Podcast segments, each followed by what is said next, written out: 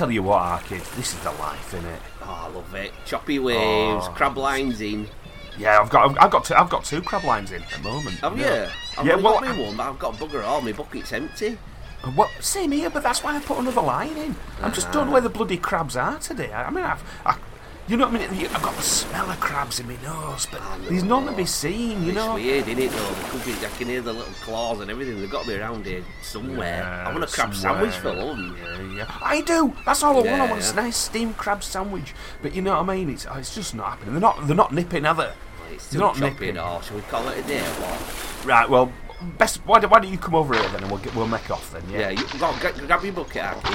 Right. I've got it here now. Just turn Oh, around wait again. up! No, Matt, Matt, What's you're up? back. Oh my god, you're covered in them. You got, it's Ah! like Indiana Jones, mate. You've got 30 ah! crabs on your back. Oh, God. Oh, Sweet. Sweet. me getting in a bucket. Jesus Sweep up in the Christ, there's fucking pincers everywhere. Stay still, ah! mate. Stay still. Yeah, I've got a oh, last one. One's. Oh, They're fucking all over you, mate. the What nippy you- little bastards. Were you covered in muscles or something? What's happening? Oh, oh look at all these. Oh, life. ones. Let's get him indoors, mate. We've got Get him indoors. must be about 30 of them. Oh, get, get him inside. Get him in the pot. Oh, there we go. Then mate, up, crab up, for up the stairs now. tea. Oh, brilliant! So here we go. In through, in through the door now. Aye, mate, I mean, yeah. Are you Good shutting it? stuff. Yeah, yeah. There we go. All, all closed up. Right. Get, get them, get them in, in pot on side in that cold water, and then Yeah. I'll, I'll, I'll cook them up later. They're quite happy. They're, yeah, they're in. They're in. Yeah, they're all yeah. swimming about. They're all nipping each other, but yeah, it's better than your back. Well, I'm, I'm, I didn't get nipped. I'm quite, I'm quite lucky there. I didn't get nipped at all. I believe you didn't notice the weight. You were like armoured with oh, them. Oh, unbelievable. Lovely stuff, though. Hey, we, he's turned out all right, hasn't it? not. At least we didn't waste that three hour out there. But Oh, well, I'll tell you what, come and have a sit at the table here. We'll, Yeah, we'll have a bit of a chill out now, a oh, bit of a nice chill out. Let's, what? Because I think it's time for a little bit of the old Kraken Cove, don't you? ooh, cool. Have you been casting? I've been casting our kid. The light has been out there. He's Lovely. been he's been looking at all the different stories and things just just for you. Harvesting the facts. Yeah. so what we'll do first, I'm just going to introduce myself. So uh, I'm Matt. and I'm Benny, and this is Kraken Cove. Yeah, it's the, it's the podcast that shines a beacon onto the bizarre. So yeah, so that's what we're going to do today. We're going to sh- I'm going to shine my light out, and I'm going to tell you a few little stories. Ooh, lovely. So sound good? Are you comfy? Yes, I am. All sat down, ready. Good stuff. This is what we like. So, well, the first thing I've seen today is actually it's a news story from this week, and it's a bit batshit. Mm, I like the crazy ones. Yeah, have, have you seen what Elon Musk and his his girl his girlfriend Grimes? I mean, she's about sort of I don't know twenty or something, and he's about fifty. But um, have you seen they've had a baby? I've another one where you know when he's.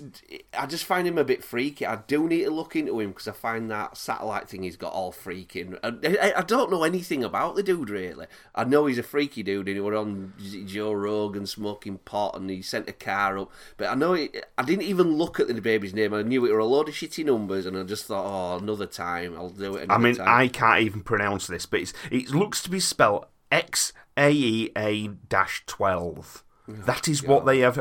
That's that is what they have called their baby. Has he got any reason? Has he has he pronounced it or all? 'Cause it's Well- it's just tiring, isn't it? So let's have a little look into this. Is a BBC News story, right? Aye. So Elon Musk and singer Grimes have confirmed they have named their baby X. I'm going to call it E because it's an A and E sort of stuck together. So it's X A A12, right? Mm-hmm. So the SpaceX CEO announced the birth of their son on Monday. It says, "Mum and baby are all good," he said on Twitter. He posted that the child would be called X A A12 Musk. Muskin a good name anyway, doesn't it? It's, It's not, like? It's horrible. smelly, innit? You know, smell my It's like a beaver's arsehole. Isn't it? Yeah, some badgery kind of gland or something. Yeah. So, so Musk and his girlfriend later offered an explanation to her followers on social media. So Grimes, which Grimes Musk. Can you imagine that? as a name? Uh, I'm about to say that's a funny name. Is it Grime? You say she's a singer or something? Or Yeah, yeah, right, she, right. she's singing. She's she's really really popular. She's really big, but she's only young. So yeah, so people thought it wasn't serious at first, but no, it has been confirmed, right? So the Canadian singer Grimes, real name Claire Boucher, um, explained the name's meaning to her fans. So the AE, uh, it's a ligature of A and E known as ash.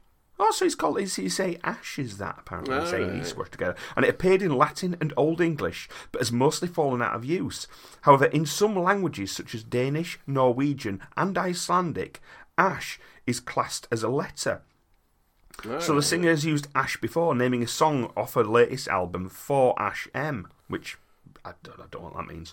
So the A12 part is a Lockheed plane built for the CIA. It was known by designers during its development as Archangel, and it's actually, I have a look at a, picture of this, and it's actually the plane, remember the Lockheed Blackbird? Uh, yeah, I do. Yeah, it was spy Yeah, plane. Yeah, yeah. The super cool spy plane. Well, it's the one just before that, and it was called Archangel, and it looks very much like it. But it's, it is a very fucking cool plane. Yeah, yeah. So she also claims, does this, uh, does Grimes, that um, Archangel is a favourite song, but does not explain who the song is by. So that doesn't help, does it? It so you know, no, yeah. could be a him or out, could it? Really? yeah. So it remains unclear how the name is pronounced. However, when someone on Twitter asked Musk whether it could be X Ash Archangel, Musk liked the comment, giving the biggest clue as to how it might sound.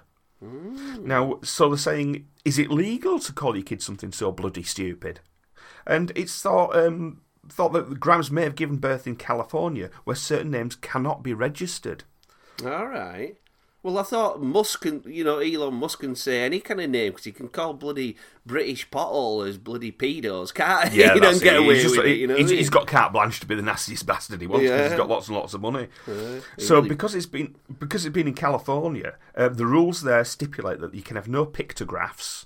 So, um, so for example, any sort of like image letters, uh, no Right, yeah. ideograms. I don't know what an ideogram or diacritical, diacritical marks. do that'll do. So, what the yeah. hell? so Diacritical basically, no bullshit. You got to have a proper name. Yeah, and so the names have to consist of the twenty-six letters of the alphabet, right? Mm-hmm. So in New Zealand, the real name, the name for real, fell foul of authorities because names cannot start with a number. So there's, there's quite a few places around the world where you're not allowed to sort of do this. Yeah, yeah. But uh, in in in 2014 in Scotland, though, three babies in Scotland were named M, R, and T. Oh. And other names people have chosen, according to the National Records of Scotland, include Daiquiri and Spartacus. Spartacus is all right, you know. Yeah, I think so, yeah. Yeah, so unusual names aren't new. The census records during the 18th and 19th centuries reveal people named King's Judgment, Noble Fall, and get this, can you imagine me call this one? Cholera Plague. What? Why would you name your little baby that? Yeah, why would you name Oh, him Cholera jeez. Plague? You know, that's a bit bizarre, isn't it? You, this you really don't like it. odd uns, isn't there? absolutely bizarre. But I mean, this is the th- sort of um, this is the thing now we see with uh, with with Musk. It, as you quite rightly say, he seems to be able to do what he wants, and he Yeah. can sort of like uh, he can thrust himself into space whenever he likes. You know, He's just like a Bond villain to me, you know what I mean? He's He just is, turning yeah, into I a straight is, ass yeah. Bond villain.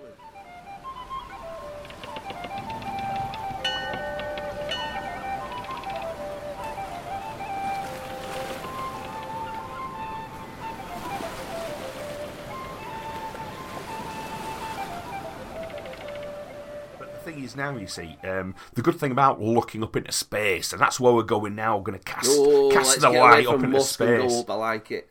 Scientists may have just discovered a parallel universe leaking into ours. Mate, I believe in all this sort of stuff, but oh, Yeah. please tell me this is ace. I'm gonna go on. Yeah, so this is by Heather Pierce for a, a website called upriser.com.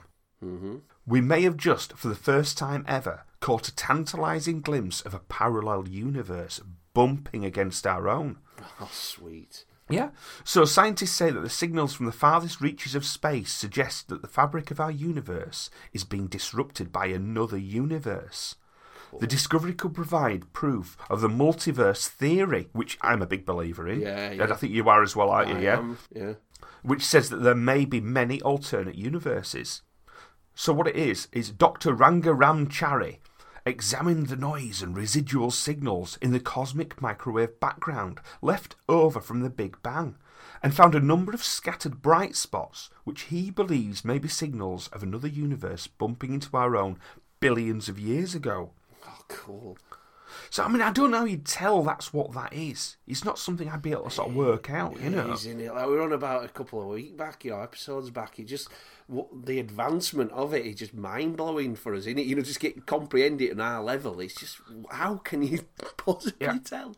Oh, absolutely. And it, it says here that the uh, so Dr. Ram Chary, he says he's a he's a researcher at the California Institute of Technology in Pasadena. And he examined data from the cosmic microwave background gathered by the European Space Agency's Planck Space Telescope. And within the glow left over from the moments after the Big Bang, he discovered a number of spots where the microwave light was far brighter than it should be. And he claims that these may be signals caused by the interaction between our universe and another one a few hundred thousand years after the Big Bang. So these noises, it's almost like it's almost like friction of two realities grinding up against each other. that is so super cool. Yeah. And he says, according to New Scientist, which is first reported Dr. Chary's research, this is akin to two bubbles bumping into each other. These so called bubble universes, which are expanding within the multiverse, bumped into each other as they expanded after the Big Bang, leaving an imprint on each other's outer surfaces. And I think that's absolutely madness. I, I mean, I do. Mind blowing. I love it though. I proper love it. well, I, my my sort of thinking of these things with multiverses and stuff like this, I, I don't think the kind of I don't see them as being a distance away. I sort of think of them as being almost like overlapping that you could almost reach through. Yeah, Uh, yeah, I, you know, exactly what I I heard it described once, and it was you know just to get your head around it that it's it's an infinite number of multiverses, so it just goes on forever, and the, Yeah. the, eventually, yeah, there'll be a multiverse where you're an elephant and you're doing your normal job, but you we're all elephants or something because everything's possible because it goes on forever. But it, it's like a book, you know what I mean? So each page of, of the book is a universe. So the ones you're on one page, the page Yeah. next to you, there'll be a slight difference to that multiverse, you know, to that universe. Right, You go like a thousand pages away, and it'll be quite a bit different. You know, you go for a oh, couple Oh, of right. mile page width away, and yeah, it'll be something really bizarre. But the ones closest to us, the ones that we're mingling with, and like you said, we can almost touch. It's overlapping. Is just a tiny little bit different than ours. You know what I mean? I think oh, Yeah. that's fascinating. I love that. It's idea. absolutely bizarre, isn't it? So Dr. Chary came to his conclusions by using models of the cosmic microwave background and subtracting it from Planck's pictures of the entire sky. He then removed signals from stars, gas, and dust. So with all these things removed, all that should have been vi- visible in the images was noise. Right, so just like a like a background noise. Right, However, wow. Dr. Chary reports that instead he found scattered patches that were four and a half thousand times brighter than they should be. It says they are thought to have come from an era of the universe's evolution known as the recombination, when electrons and protons first combined to create hydrogen. And this era has a distinctive spectrum of colour due to the limited number of atoms around, and hence has a unique appearance, and anomalies can be easily spotted. Oh, wow! I love that there's some dude out there doing this sort of stuff. They're really clever, dude. I, I love it too, and I, I love the fact they're doing it for just for us, basically for us to find it, expanding our knowledge, and and it also is going to be one of these cases now where I, I'm not sure. I think it was uh, Einstein said yeah. something like. Um, I think is when technology gets to a level which is so infinitely greater than ours. Results, say for example, if aliens were doing this, that, that Yeah. what they are capable of to us, you won't be able to tell the difference between that and actual magic. It just it will just appear like magic. And to be honest, the guys on our, uh, I mean, somebody who can do this amazing skills like this, it seems like magic to me. You know? Yeah. I, don't even understand telly. You know, when you look at telly, you think, oh, you take it for granted. But when This you look at it. it, wait a minute, it's got like your camera there, and it sends through the, you know, through the space, and like Wi-Fi and that. I'm like, wait a minute, what the fuck is Wi-Fi? How can that? Amazing world, mate. It's an amazing world. you know.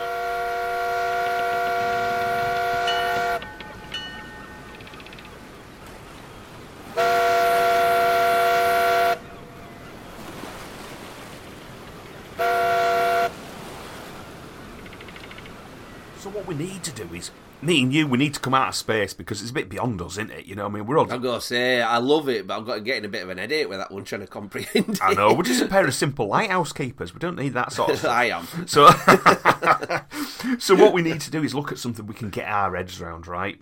Yeah, please. So this headline is a tiger sculpture sparks armed police response.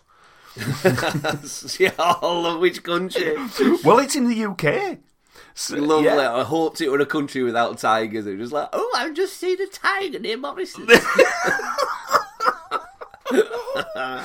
So this is a BBC News, right? So armed police and a helicopter were scrambled to reports of a tiger on the loose in the countryside, only to find the wild animal was a life-size model.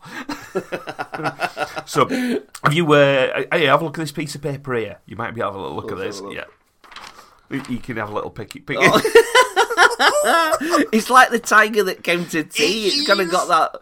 It's got that warped, kind of weird look to it. has his- it? that's that little bit- he looks like the tiger that came to tea.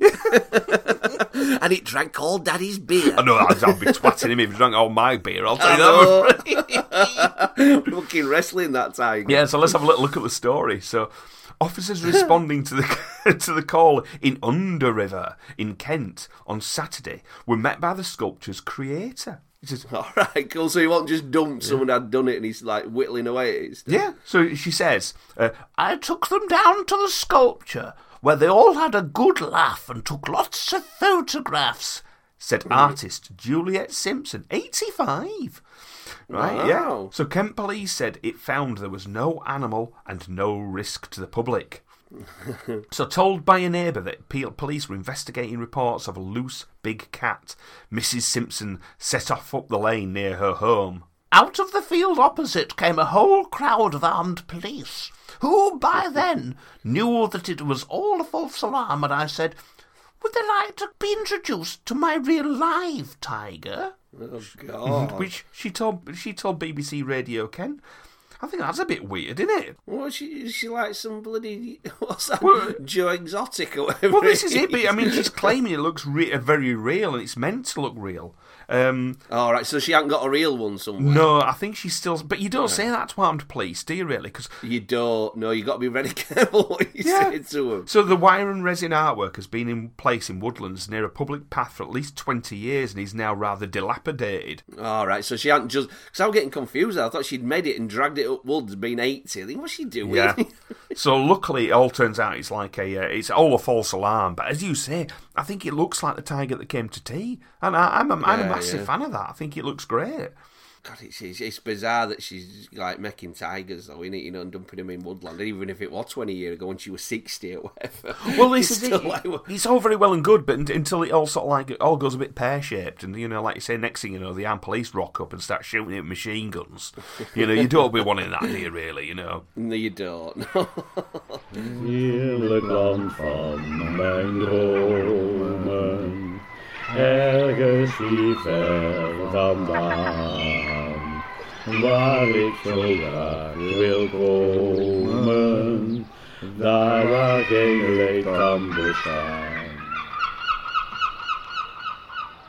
You see, that that tiger's pretty harmless, isn't it? You know, Yeah, there's yeah. nothing dangerous about that, right? It's a nice little folly, isn't it? If you're going for a walk, you're like, oh, fuck, a tiger. And you're like, oh, no, it ain't a tiger. It's just that tiger that came from sea, look-alike, you know I mean? So, Exactly. yeah. But it, d- there's there's a thing on the moment in the news which uh, which people have been talking about, which might be dangerous, All right. and this is equally stripy. Ooh. So here's the headline. You got more pickies? You got a little picky here. Feared giant murder hornet filmed killing a mouse in less than a minute. Ugh, look at size of that. It's a fucking. Sh- oh, poor little mouse. I know. I mean, Oh shit! There is a video- Where? Wait, well, don't say it's England again. Which country is this? Well, the I, I, I, do you know it's, it's further down the story, but it's not in the UK. I don't think we know where it is that this has happened. But Right. these hornets are on the way. They're off. They're kind of passing. They're going through America at the moment, and they're all, kind of on the way here. so when I were a kid, I mean, that was the big thing with killer bees. Terrified of killer bees when I were a kid. One of the biggest yeah. things to be frightened of, it's like was it was a killer bee, uh, and and now we've got beating killer bees hands down. We've got murder hornets. Oh man, that looks so aggressive. Does that thing? Look at the size of its ass. Oh, Absolutely terrible. So this is a story from Tom Davidson from the Daily Mirror, and it says there are fears the Asian giant hornet, nicknamed the murder hornet, could wipe out the bee populations in North America. They are normally native to the climates of East Asia, where they kill. Right, and a deadly murder hornet was filmed locked in a vicious battle with a mouse twice its size. just what he's saying. Where they kill and they kill what? Everything. And it's like he's having a proper fight with a mouse. I feel a bit safer No. Oh, I, I think so. It says so. The, it, it showed that he's killing the. I mean, when you look at footage of it, you see what's actually happened is this mouse, this this thing's climbed on this mouse's back, and he's stinging the living shit out of this poor little mouse, and it can't go. It's, it's horrible see. I'm not. I'm not going to post link to it because it's too horrible yeah. to see. But I will Poor put a little little. Yeah, I'll, I'll put a little picture up so we can have a look at that, uh, and a picture of this hornet. At one point, the mouse manages to jerk away in a last feeble attempt at freedom, but in less than a minute, the mouse finally concedes and lays dead on the sidewalk. And the Asian, yeah, and the Asian giant hornet flies away. And it's like, So he's done it for no good, has it? You know, he ain't going to eat the mouse or do it. He's just having a proper pop at it. oh, he's just been a bastard. Yeah, he- he's been a bastard. And it, and these things, are, I have to say, they are really big. Have you have you ever seen a hornet in the UK? I don't think I have. No, you know, I've seen. I hate wasps. uh, You know, love bees, hate wasps. But hornets are all a bit of a mystery to me, to be honest. Well, the, the the one on this piece of paper here, that's that's again that's a giant Asian hornet. But I have seen a hornet in the UK only once. They're, they're more they're more prevalent down south, um, but up here, you know, up near the cove, uh, you don't see many of them. But I saw one once, uh, and it was absolutely fucking massive. And it's and it sounds like a miniature helicopter when it's flying. It- it- Oh, Jesus. it sounds mechanical. Uh, um, but the thing is with hornets, generally speaking, they are actually pretty placid. They're not something that'll come and attack you and have a go at you.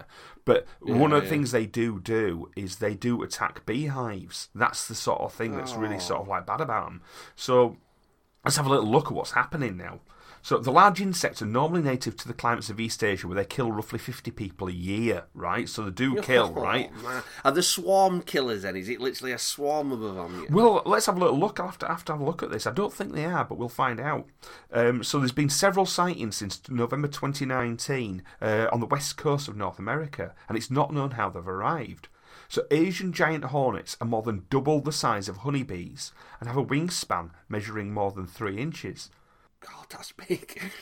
Yeah, the the insects also have a large stinger filled with venom, co- uh, which contains neurotoxin, which is capable of causing both cardiac arrest and anaphylactic shock. Oh, God. So you think, whoa.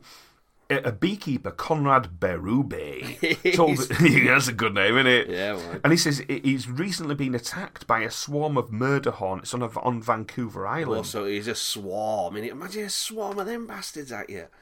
I know. Well, that's the thing. It, it, it must be just terrifying. The idea of something like this, and he and he described it as being like having red hot thumbtacks being driven into his flesh, Oh. and he was even he was left bleeding from the attack, oh, which is even worse. If you've had a bee sting, it's just like a little red dot and it goes Yeah, all yeah. swollen. But to be actually bleeding from these things, That's like punctured, isn't it? Like, oh, God. Yeah, and the way where they actually work, you see, is the insects are ferocious and can decimate entire beehives in just hours.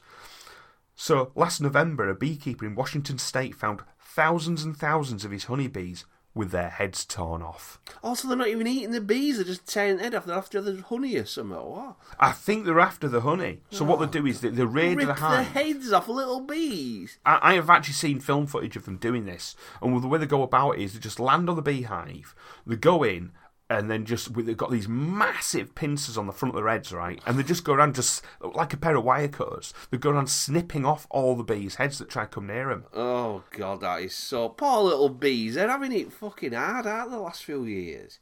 Yeah, but the great thing is, I don't know if you've ever seen how bees get round and kill hornets. No, what, no. no, it's amazing what they do. Is what they do is they they go they uh, the I think they call it bundling them. And what they do is all the bees just climb onto the hornet, right? Grip hold of it as hard as they can and cover the hornet in just bees. and then what they do is they vibrate to the bees, Cool. and the heat builds up, and oh, they Oh, wow. cook they cook the hornet. Oh, that is incredible. Yeah. they, do a little, they do a little dance anyway, don't they? When they pass each other, they'll do a little dance and they'll say, you know, it's- a good yeah, waggle dance. over. Yeah, Yeah. waggle dance. But they do a little waggle microwave killing machine. Yeah, so I think there's a particular temperature that the the, the uh, hornet can stand, Yeah, and yeah. the bees have the physical ability to go above that temperature. It's not like you know, it's not they're not going like hundred degrees, Yeah, but they're yeah. getting to that point of, of a temperature where the hornet can't stand it anymore. Waggle the little asses like holy hell, and cook cook the hornets. Oh, But- God, I'm glad they've got a defence against them. Well, they have, but unfortunately, see that that's the bees in uh, Asia have learned to do that. Yeah, Whereas, yeah. unfortunately, bees in uh, Europe and uh, America, uh, they don't know how to do it yet. They haven't learned how to do no. it, so they're wide open to the viciousness of the of the murder hornet. So let's just hope that they don't come over here. Oh, God, say, I think we've had a, uh, enough from East, haven't we? I know that's it. we can't we can't blame we can't blame the East for the Asians for everything.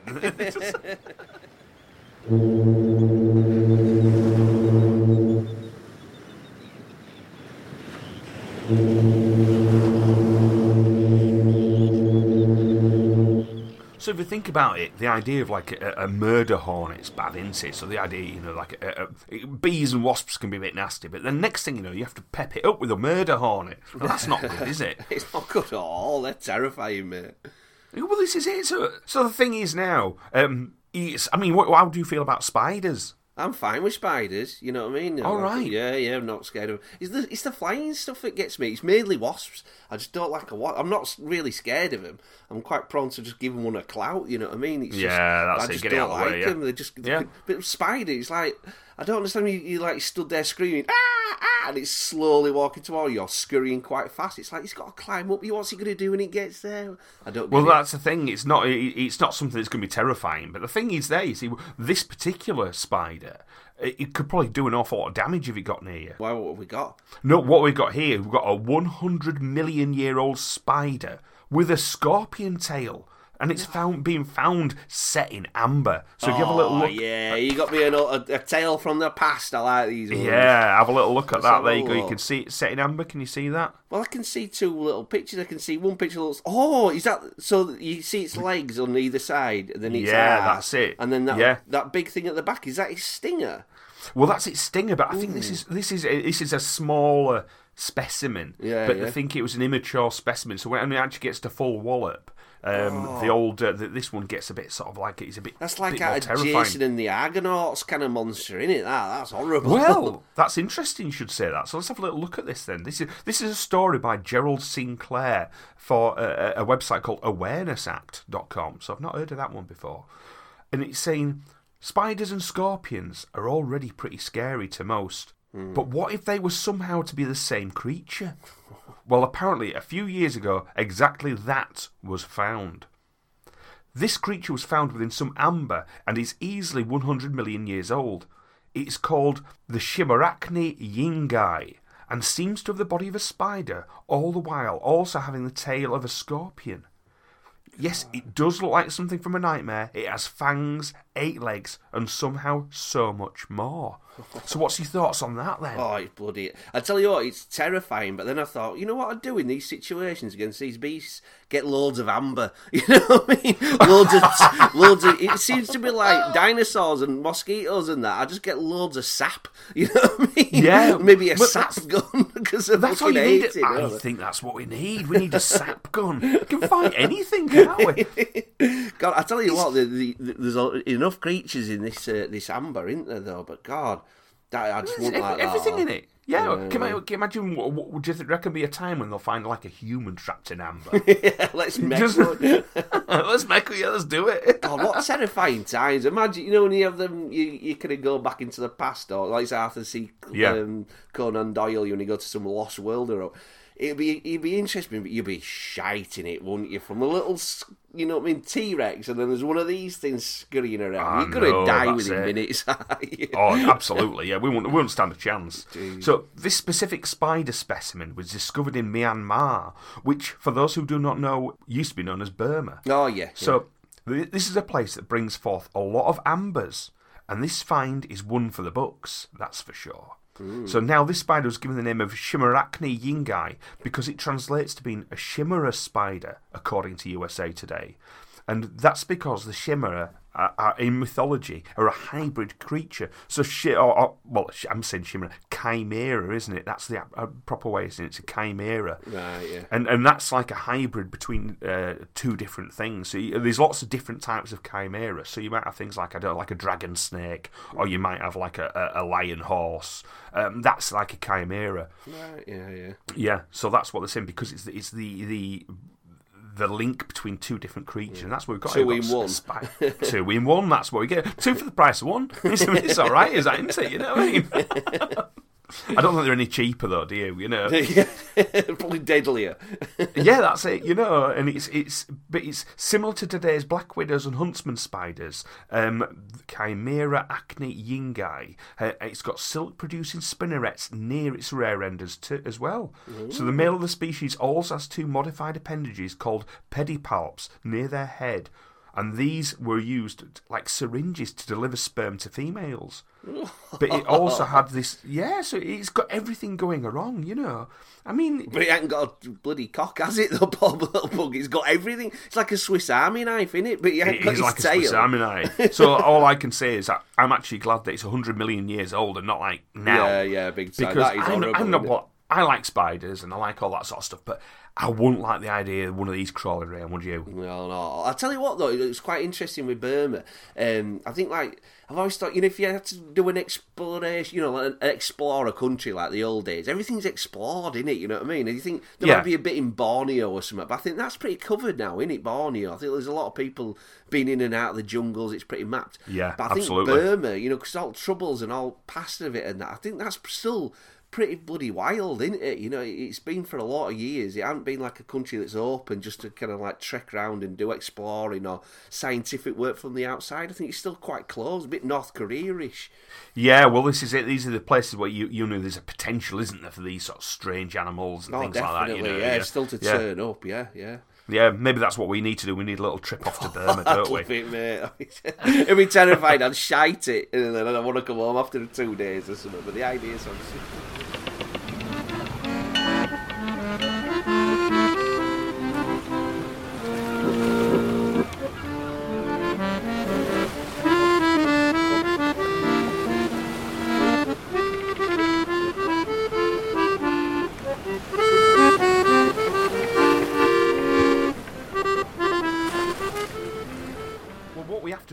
now is, you see, it's, not just like the unexplored places that are dangerous. All there's right. places, there's places closer to home, and places which are sort of like a little bit more famous or a little bit more uh, populated, which can be just as dangerous anyway. Yeah, So we've got a story here about a South Carolina manicurist was very calm as she was eaten by an alligator. Uh, very calm. Yeah. Are you So this by an this is- alligator? I, I've I've seen this story. and It's been all over the places. This story, but this, this I've got this one from a, a, a website called Two Fab, Right. and the uh, staff there, it's a staff writer wrote this one. eh? So, a manicurist in South Carolina has been killed by an alligator. She insisted on trying to touch. Oh God. So She's taking a fucking photo for Instagram or out like that. she? seen in one of them knobheads that always dies. Well, well, I find this story particularly weird. You see, so Cynthia Covert, fifty-eight, was visiting a woman's home in Kiawah Island last Friday to do uh, to do this woman's nails. So she's like a you know like a travelling manicurist. When she spotted the reptile near a pond, so the witness told the Charleston County Sheriff that the woman was not acting like her normal self and was more talkative and relaxed than usual. Investigators asked if her behaviour may have been drug or alcohol related, and she replied that Covert came to her residence with a glass of wine. What, drove up to it. Looks like she turned up with a glass of wine, right?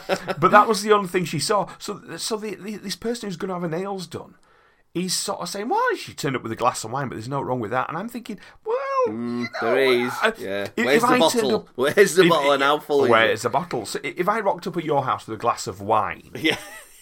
I'll be sitting you down, lad. you would be doing this. Is it? You see. So after spying the alligator, she went down to have a closer look, despite the woman and her husband warning her against it. I hope she had a glass of wine still in. Like, I'm just gonna go see this crocodile. you know, so, I'm just gonna stick a little wander down here. And the... Yeah. So the couple even told her that an alligator had grabbed a deer from the exact same spot just days earlier. But she replied, I don't look like a deer, Fucking hell. before proceeding to try and touch the gator, right? Touch And it that- where? You know what I mean? What's she doing? Well, that's when the predator clamped its jaws around her leg and began dragging her into the water, right? Oh, The pair ran to grab a shovel to try fend off the animal, while one threw a rope to her to try and pull her back onto the bank. The victim, meanwhile, she did not scream. So Cynthia Covert was about waist deep in the water, and she stated in a very calm voice, I guess I won't do this again. Oh man, that's terrifying. Is that? That's a really dark Yeah. image in it. Just getting slowly dragged under, and she's all calm, just looking at you. Guess I won't be doing. No, you fucking won't be doing it again, you nutter. She So must she- be she- arsehole. So she had hold of this rope, right? But that's when the alligator, when she said, I guess I won't do this again, the alligator then dragged her into the water and she released the rope. Ugh. Covert's body was later discovered intact with several wounds to a leg, but he'd basically taken her down for a death roll and oh, They're drowned her. fucking nasty outlet death rolls. Do they squat you at bottom? I heard they'd roll you round, roll over till your eyes white, but they roll you over at bottom. they keep rolling till you're out of breath, and then they can like get you into some like roots, you know, and they'll leave you there to go all soft and nasty, and then they'll just it, munch you yeah. at their pleasure. That's it. Oh, They'll, they'll, that wedge you under a log or something, or, or, or between some rocks, and they just keep you down there nice and gamey like a little alligator's larder. Death by wedgie. Give oh.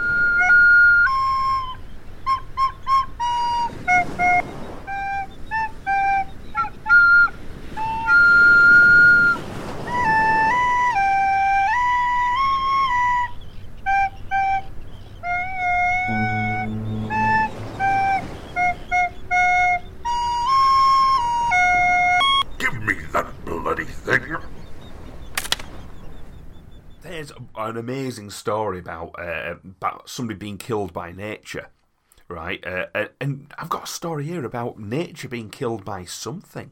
I'm loving all this though. It's quite a nature special this week. Pray. Aye, this is this is this is the whole thing. I've I've, to be- I've been doing a bit of a nature thing. Yeah, but yeah. not only is it na- nature. This one, that we're going back in time. This is only a little story. this one, right? So going back to 1910. 1910, right, yeah, yeah. Right. So this is a story that's popped up. Uh, uh, I, I found it in in the archives, kind of thing. So obviously, I don't know who's written it. I don't even know what paper it's from, right? But this is the headline: Duck eats yeast, quacks, explodes, and a man loses his eye. Can I just have that one more time? That was so much information. Me, Benny Bray were just like, I was leaping uh, about that. Did I hear that right? Uh, so I'll Please. read it back to you. Duck eats yeast, Duck eats yeast, yeah. quacks, ex- explodes, and a man loses his eye. Wow, that you know they say there's a right story in that. There's a book, there's a follow up, there's a sequel and Yeah. a prequel in that man. Oh, it, get, it gets better. It gets better. So, Rhadamanthus's unusually fermented Sunday breakfast causes it to rise piecemeal, thus blinding its owner. This is Des Moines, Idaho, right? January the 2nd. The strangest accident recorded in local history occurred this morning when Rhadamanthus, that's the name of a duck, right? Right, yeah, yeah. which took a prize at a recent Iowa poultry show, exploded into several hundred pieces, Someone count them. right? one of which struck Silas Perkins in the eye, destroying the sight. Whoa, how hard did that explode? Exactly. The cause of the explosion was the eating of yeast, which was placed in a pan upon the back porch and tempted his duckship, which was taking a Sunday morning stroll. Oh, his duck ship. So, upon returning from church, Mr. Perkins discovered his prize duck in a somewhat logy condition, which means it, it's a bit, it's looking a bit green around the gills, kind of thing, right? Telltale marks around the pan of yeast gave him his clue, and he was he was about to pick up the bird when the latter quacked and suddenly exploded with a loud bang. Oh, God, what a sight to behold. Yeah, and, and Mr. Perkins ran into the house holding both hands over one eye. Oh, shit. A surgeon was called who found that the eyeball had been penetrated by a fragment of flying duck and gave no hope for saving the optic. Oh, mate, it's got to be a bit of beak or something like that, hasn't it? You know, it can't be, it's like it's, uh, I don't know, a bit of duck breast that's hitting. got to be a bit of beak. Either be a bit, well, it could be it could be any fragment of bone, couldn't it? Oh, yeah, yeah, bones as well. Oh, it could be Shit. Any part of this exploding duck is dead, and for it to be explode with enough power to blind a man. That is insane. I just look, what, imagine seeing that. The Oh, power. no, it'd be spectacular, wouldn't it? I tell oh, you, it, it reminds me. I know it's totally not a duck, but have you ever seen that? You know, you see photos from the past, you know, and it's they took the photo exactly at a moment. You know what I mean? And it's Oh, just yeah, yeah, bizarre. yeah. You ever see that um that farm? It's like a garage in the old western. the tractor tire. Yes. Oh my god. So that like a man and his son were pumping it up, weren't they? And they pumped it Yeah. so far, and it exploded, and it just fucking they- exploded with the tire. And then a woman's turned round, and her eyes are just like, oh my god, what? You know, that's my son and fucking husband or something. That's it, was- it was she was a mother, horrifying- yeah. Horrifying instant, you know what I mean? But that Yeah, explosion, but a duck, you can imagine a car tire going, a big farm tire. Oh, you can't imagine. What, what the pressure of everything fermenting. And poor little flipping Rhadamanthus. I mean, he's, His he's- duck ship. Oh, Yeah, he's duck ship. And he's having his little stroll on a morning, and then he's having a little bit of a nibble of a What's that? Yum yum. yum yum bang. I tell you, is that true thing. about if you, you can put like if you give a duck a two pence and put it, you know, let it eat it, uh, there'll be no left at two pence in a couple of days. They've got really strong acids. They eat anything. The ducks. Well, well, I, I don't think it's true. Um, Yeah. The one thing I will say, the reason why is, uh, is because I know the ancient Egyptians. What they used to do to actually, they'd make these like you know, like little um, ornamental uh, scarab beetles. oh yeah, I've you seen them. Yeah, yeah. Yeah, well, the way they used to actually get them to have like a nice patina to the to the uh, the finished product was they used to feed them to geese or ducks. Ah. So they'd pass through the gullet, and then the acid would attack, and there'd be all the little grindy stones that they keep in the gullet and things like this. Yeah, yeah. And eventually, they'd come out. Would would this little thing eventually would come out, and they'd pass them through a few times, and eventually they get to this sort of like worn. An amazing kind of greeny colour because the acid's attacked it. So I don't, Right, think yeah. I don't think yeah, it'd bit of a fully mix. dissolve it. Yeah, yeah, yeah. Yeah. Well, we we have. I have actually done a little bit of research. Talking of which, I've done a little bit of research on another story for you. Actually, going back. Oh, yeah. Which is yeah, uh, which was last week. We were talking about the honey badger, weren't we? Oh yeah, you with the ball. Yeah. Well, you were thinking, you know, that they find a ball or something like that. And, and do you know? I found no evidence whatsoever that a honey badger wants a ball. Shit, it must be me dreaming this one. I'm going to do my own research. I'm, I'm sure I saw it, but again, Well, do yours, but there is well, there is there is one link to a ball with a honey badger. Ah. And what that is, is its method of attack. It immediately goes for the bollocks. Oh. It- it- it- that's what he does. Even with, with, like, say, lions or other creatures like this that want to go at it, it'll kind of scuttle underneath, and immediately, if you've got a set of, kna- set of knackers, it goes from and will just rip them clean Oh, off. Jesus Christ. Imagine that. You're up for you put your dukes up, come on then, you know what I mean? And someone just some little bear rips your balls off. That's exactly it. You've got something ripping your bollocks off, something like that. It might have Absolutely disturbed me that shocking. much. I kind of like made it a bit more, you know, like fairy tale. Yeah. like he really likes his balls. no, he don't. He likes ripping them off people.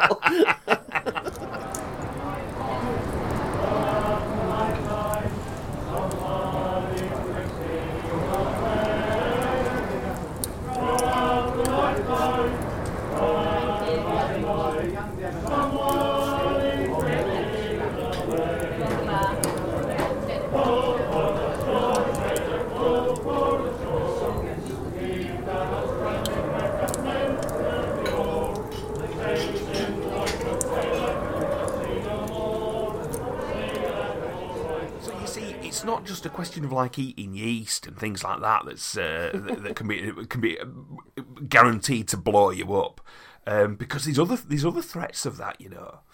And this is a story from from Weymouth, right? In the BBC, this is a BBC news story. Oh, yeah. Weymouth Weymouth woman threw unexploded World War II bomb across the garden. she, she did what? She says a woman who dug up an unexploded World War II bomb in a garden said she threw it across the lawn before she realised what it was. So Lulu Cirillo, 49, was gardening at her home in Weymouth when the, her spade struck the bomb 10 inches down. She thought it was a large stone and took it inside before taking to Facebook to ask people what they thought it was. Eventually, the bomb disposal team turned up, right, and they de- detonated it on Weymouth Beach at about 9 o'clock on Saturday.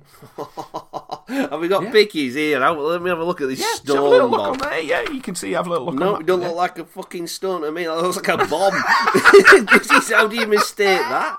Jesus, wait. So she's chucking it about garden. Yeah. So when Miss when Ms. Cirillo dug the device up, she initially thought her pet Shih Tzu Seeker might want to play with it later. Fucking hell. yeah, shit, so we can go play with that. You're not going to pick that up. Can you imagine though if it did, and the little Shih Tzu picks it up, bites down, and blows up like oh flipping Rhadamanthus? The little shih tzu, you could bloody lose your eye in London, couldn't you? Never mind with your duck going off next to you. You know what I mean? Shih tzu everywhere. Well, she she took it into the kitchen and cleaned it with a Brillo pad in an effort to get a oh, closer ow. look at her discovery. But when a Facebook user, user suggested it was a bomb, she was absolutely terrified and returned it quickly to the garden before it was taken away by a bomb disposal expert. Oh, so she did the right thing in the end, didn't she? You know I, I don't know. If you've got it in your kitchen, Brillo pad out, you think, I know you don't want to blow your house up, but you think, I've had a lot of luck here. You know what I'm going to do? I'm just going to leave the house and bomb disposal. I'm not going to bring it back to Yeah. the garden. You think I've touched this Well, I, too I many think I times? might. I think I might take it outside, especially I've been twanging it around. I think you know what more could you? know, I, I'll I'd be probably go very. I'll be, like, I'll be out of there. Yeah. Oh my. Well, yeah, uh, funnily enough, though, when I was younger, uh, in my old house, um, I had a knock on door Saturday morning one time. Busies were there. I'm like, uh, "Hello, can I help you?" They're like, "You, you got to get out." Well, is that the police? Yeah, is that sorry, the police? sorry, Yeah. busies. Yeah, the police. Sorry. yeah. and they, they said you got to get out of your house and go to the local pub. And I was like, okay, you know what I mean? It's ten o'clock in the morning. And this Yes, is- please. Yeah, if, you, if it's an order.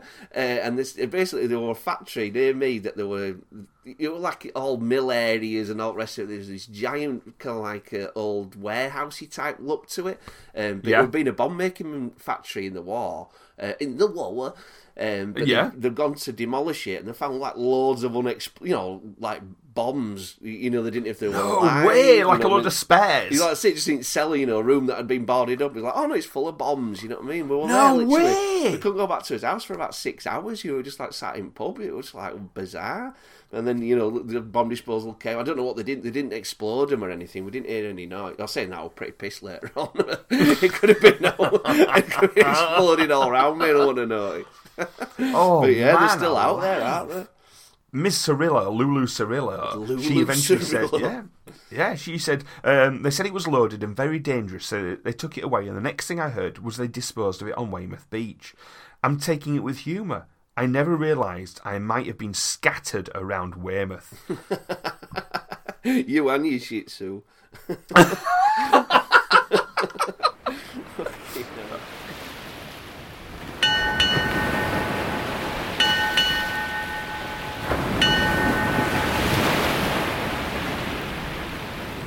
things, blowing, up, these blowing things up, right, and then there's blowing off in, right. and I've got just a little, just a quick story here that cropped up that I thought you might like. We'll just, we'll just have a little, little cheeky, cheeky little quickie. I like that. Yeah. So a fugitive was caught after blowing his cover with a fart, right? hiding behind bins and that. yeah, that's it. So A wanted man who hid in bushes in an attempt to evade the police blew his cover when he farted. Oh, I want to hear the fart. What type would it Yeah. look? Or about bang. Uh, a little Tommy squeaker. I hope it was a squeaker. So, realizing that officers on the scent were closing in, the suspect had fled into woodland near Harworth in Nottinghamshire. His location remained a mystery until they heard a noise, believed to be the sound of someone breaking wind. He was arrested alongside another suspect, found hiding behind a fireplace in a nearby home, which is oh, a bit, you know. Crazy. Behind a So, one- fireplace. W- One of the one of the pursuing officers said, "I was I was almost out of wind running, but luckily the suspect still had some. Ah, I heard him letting rip and followed the noises to the bush." So Nottinghamshire police said a 35-year-old man was arrested after failing to appear at court, and a 30-year-old man was arrested in relation to other matters. Uh, Dirty little scallies running around farting and robbing.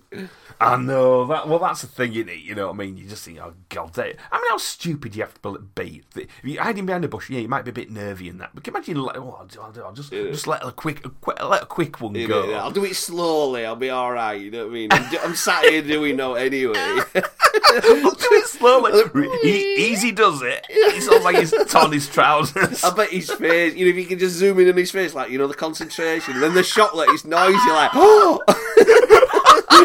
fucking move. if he is, I can just see that though. I can just picture it. right wide eyes. Oh, with golden great storm. I never will play the wild rover no more, and it's no, nay, never, no, nay, never, no more. Will I play the wild rover? No, never, no more.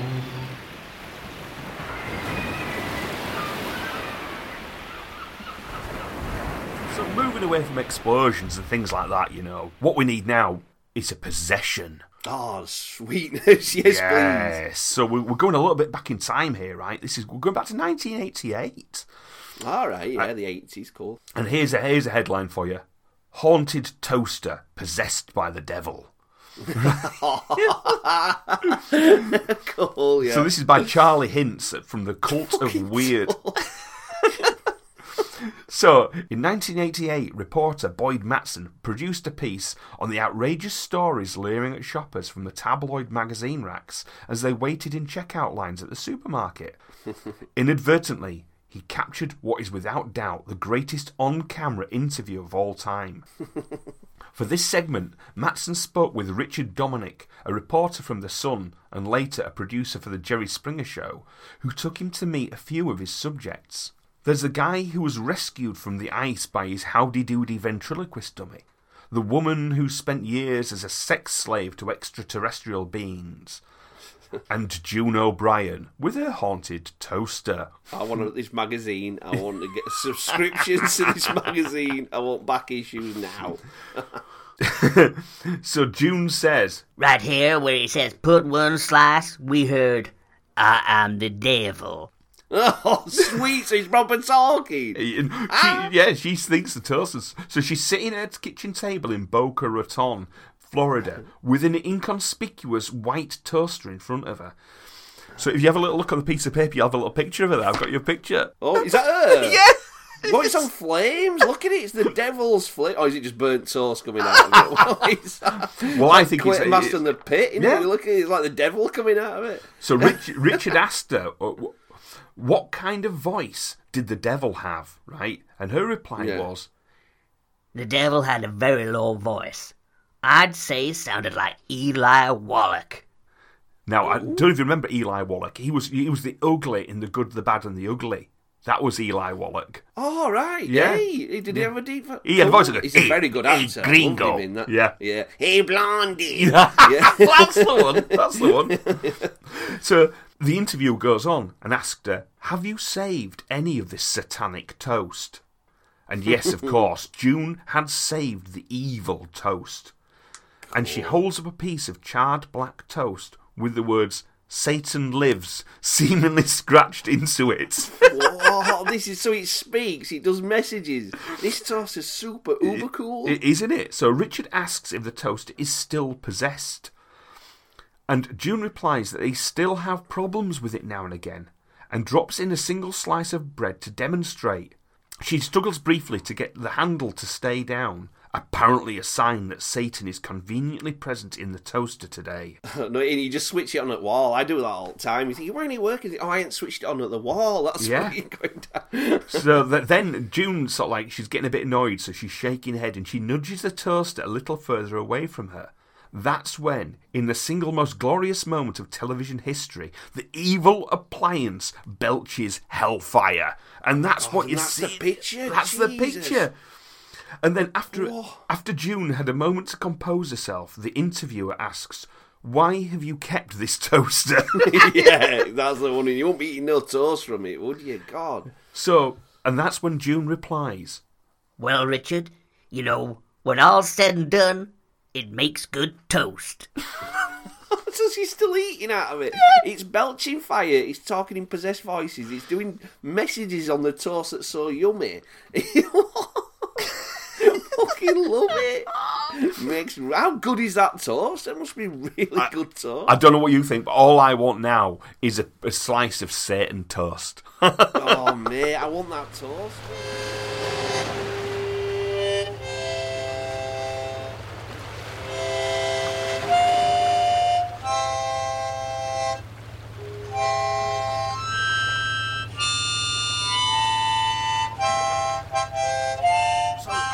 You, you see, because if you remember last week, we had we had some lovely sort of sardines on toast or something like that. And now all this talk of toast has got me a little bit hungry. So I think what we're going to have to do, we're, we're going to have to call it a little bit of a day in a minute. You know what I mean? And uh, yeah, and yeah. and what we're going to do is maybe go have a little snack of something nice. You know, because Yeah, those crabs are there. That's calling. exactly it, mate. We're gonna have a little bit of crab meat on toast. It's one of my favourite things. Is that? but before we do that, I want you to just take a little bit of a little bit of a look at this piece of paper. If you look at the look at the, the, the lovely chap at the bottom there, you know what I mean? Oh, Charlie B, the Charles Bronson. He's the a best, isn't he? dude. He's He the absolute he's dude, rock? Yeah, yeah. And do you recognise any of those shots? What he's what films Well, he's that's from? Death Wish to the right, I'd say. The left hand side, he's still quite an older Bronson there. Yeah, he's, So- he's still pretty cool, isn't he? He's still got it, Yeah, it? yeah. yeah. So he's got his, when he's got his tash, you can tell he's kind of like at, at the Death Wish stage and stuff. That's I it. couldn't So guess the left hand side one. No. I'll tell you what, it looks like he's shooting that toaster though, where you put the Oh pictures. no, up, this you is it. Well, well, I'm gonna, I'm gonna, I'm gonna put, um, I'm gonna put pictures up of, uh, of these particular, uh, of, of all everything we've got on here, so you'll be able to go have a look at it on our Instagram page at Kraken Cove Pod. it. Yeah, Kraken Cove. toaster one's a belter. so we're gonna be, it's gonna be up there at Kraken Cove Pod. Uh, and if you want to get in touch with us, actually on Twitter, we're actually at Kraken Cove. That's another one. Mm-hmm. So, um, but the thing is, I'm going to have a little read of his uh, his in his IMDb uh, account there of, of that chap, right? So, what, who you're looking at there, right, is uh, Robert Bronzy. Hungarian performer Robert Bronzy is a well world travelled actor and professional horseman with a love for the Wild West and classic American film. Bronzy has worked as a carpenter, horse trainer, musician, and former military service member. Professionally trained actor at Maria Mezei Theatre School in Budapest, as well as a stuntman, acrobat, and judo player. Robert Robert speaks multiple languages, including English, Spanish, and Hungarian. Right, so you are not looking at Charles Bronson. You are What? looking at Robert Bronzy. no, no, don't. Yeah. That's Charles Bronson. it's, it looks like him, doesn't it? Oh, And that- freaky. And that picture that you see on the right isn't from a film called Death Wish. It's from Yeah. Death Kiss. Oh, So the question is this modern? Are we talking like two thousands or what? Oh, Or is this, this is this is this is all recent stuff. He's, he's an actor acting now, right? Oh, that's it. So the headline here is: Was Charles Bronson reincarnated as this Hungarian action star? And this is mm. by Reed Tucker from the New York Post. So, Yeah. director Rene Perez was in a bar in Spain a few years ago when he spotted a Charles Bronson photo on the wall. He asked the bartender why he didn't recognise the movie it was from. And it was for good reason, because the bartender told him it wasn't Charles Bronson. It turns out it was a picture of Robert Kovacs, a performer at a local Wild West stunt show. Intrigued, Perez met with, the, with Kovacs and later flew in from Spain to California to star in last year's From Hell to the Wild West. Oh, sweet. I want to. So began the unlikely career of the Hungarian Charles Bronson. So Robert Bronzy, as he's now known, has a second film, Death Kiss, also directed by Perez. It's an obvious, albeit low budget, homage to Bronson's 1974 Death Wish, in which Bronzy plays a mysterious vigilante who protects a mother and her child. Oh, I want to see it. I love the first Death. Oh, the first two Death Wishes are super, uber Yeah, cool. it's just so good. Yeah, it's amazing. So, well, the thing is now Charles Bronson's dead, you see, but he lives on in Yeah. in Robert He Bronzy. He, looks like a reincarnation. His hair, his tash, his little squinty eyes and that, and his build. It's him in it. So at 62, Bronzy is suddenly enjoying a career in film. Born outside of Budapest, the son of a coal miner, he grew up caring for livestock and learning carpentry. And his favourite pastime was visiting the local cinema to watch American westerns.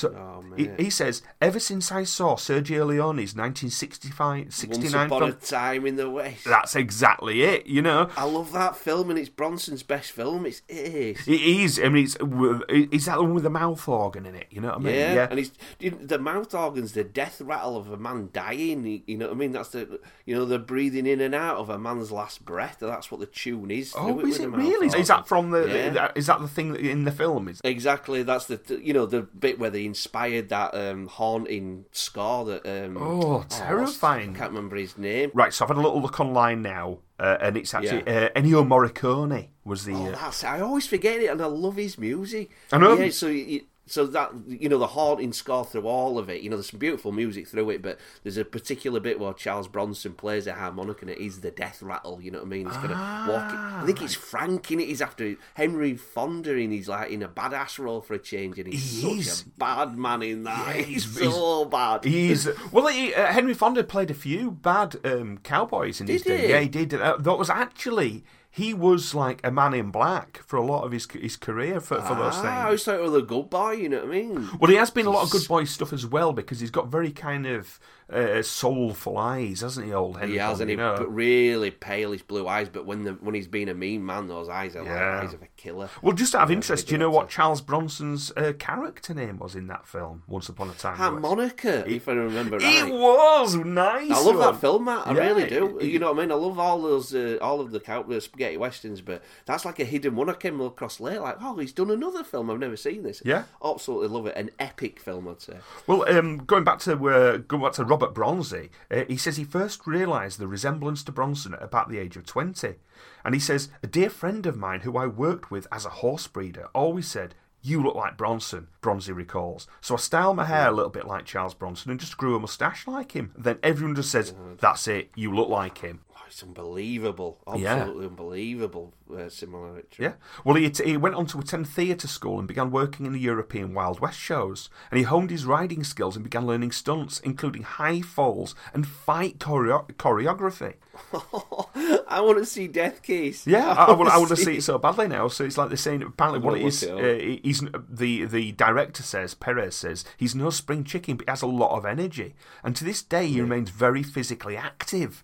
So can you imagine that? He says Oh, I love it. Yeah. So the producer, uh, uh, Death Kiss producer Jeff Miller says, I saw him pick up a big stump, wooden stump, throw it over, his shoulder, and carry it for a scene. So he's tough as nails. Yeah, man. No, this is it. She's back. Bronson's back. This is it. I mean, um, and people do argue this, t- might turn around and say, well, he's got this Hungarian accent and all this sort of stuff. But what are the big, what are the big speaking roles Charles Bronson's had?